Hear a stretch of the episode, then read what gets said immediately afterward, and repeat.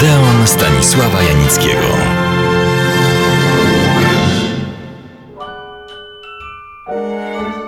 Dzieje dziesiątej muzy to nie tylko wielkie dzieła, nowe kierunki, rekordy kasowe, miejsca na listach rankingowych itd. To przede wszystkim ludzie, twórcy, współtwórcy, producenci, a wokół nich dystrybutorzy, właściciele kin, a także dziennikarze, krytycy, filmoznawcy i wielu, wielu innych, nie mówiąc rzecz jasna o widzach. Ludzie, szczególnie ludzie filmu, no jak to ludzie, mają nie tylko swoje upodobania, zdolności, czasami nawet talenty, ale również charaktery, zarówno urocze, jak i wredne, oraz swoje problemy i marzenia. Mają jednak często manifestowany bez ogródek swój stosunek do innych ludzi, swych bliskich i dalszych. Co więcej, po latach opisują te relacje. Najciekawsze są oczywiście te, które dotyczą ludzi znanych. Posłuchajmy, co miał do powiedzenia na temat innych, równie sławnych, sam Charles Chaplin. Bez wątpienia jeden z największych, najbardziej wszechstronnych ludzi filmu, wiodący życie niezwykle urozmaicone, nieraz obyczajowo skandalizujące, ale fascynujące. Z jego autobiografii, wywiadów, deklaracji, wspomnień wybieram najpierw te dotyczące osobowości niezwiązanych z filmem. Na początek akcent polski. Cytuję. Paderewski miał wielki urok, ale było w nim coś mieszczańskiego, jakieś nadmierne podkreślanie własnego dostojeństwa. Wyglądał imponująco ze swoją długą czupryną, surowym, opadającym wąsem i małą kępką włosów pod dolną wargą, która, jak mi się zdawało, ujawniała jakąś formę tajonej próżności. Na jego recitalach, kiedy światła na sali przygasały, a atmosfera stawała się posępna i pełna namaszczenia, w chwili, gdy miał zasiąść do fortepianu, zawsze uważałem, że ktoś powinien wyciągnąć spod niego stołek. Podczas wojny spotkałem go w hotelu Ritz w Nowym Jorku i powitałem entuzjastycznie, pytając, czy przyjechał, aby dać koncert. Odparł tonem pontyfikalnie uroczystym. Nie daję koncertów, jestem w służbie swojego kraju. Padrewski został premierem Polski, ale miałem to samo uczucie, co Clemenceau. Przypomnę, znany polityk francuski, innymi premier Francji, rzecznik sprawy polskiej i przyjaciel artystów, który powiedział Paderewskiemu na jednej z konferencji podczas nieszczęsnego traktatu wersalskiego – jak to się stało, że taki utalentowany artysta jak pan mógł upaść tak nisko, by zostać politykiem?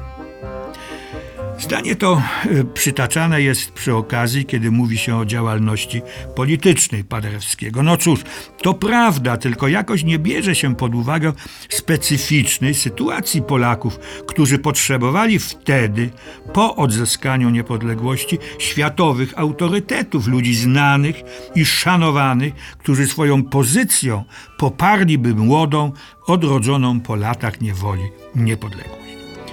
Zupełnie inne było spotkanie i znajomość Czeplina z Leopoldem Godowskim, fenomenalnym polskim pianistą, okrzyczanym następcą Liszta, kompozytorem, ale przede wszystkim znakomitym pedagogiem. Oto jak go wspomina Charles Chaplin w nawiązaniu do Paderewskiego. Natomiast Leopold Godowski, większy od niego pianista, większy od Paderewskiego, w czym jest sporo prawdy. Był pełen prostoty i humoru. Niski mężczyzna okrągłej, uśmiechniętej twarzy. Po swoim koncercie w Los Angeles wynajął tam sobie dom, gdzie często go odwiedzałem. W niedzielę było mi dane słuchać, jak ćwiczy i obserwować niezwykłą łatwość i technikę, jaką miał w swych wyjątkowo drobnych rękach. No i najważniejsze polonikum, któremu na imię Pola Negri. Oto relacja Czeplina. Zanim ukończyłem Paryżankę, to rok 1922, Pola Negri zadebiutowała w Ameryce w sposób prawdziwie hollywoodzki.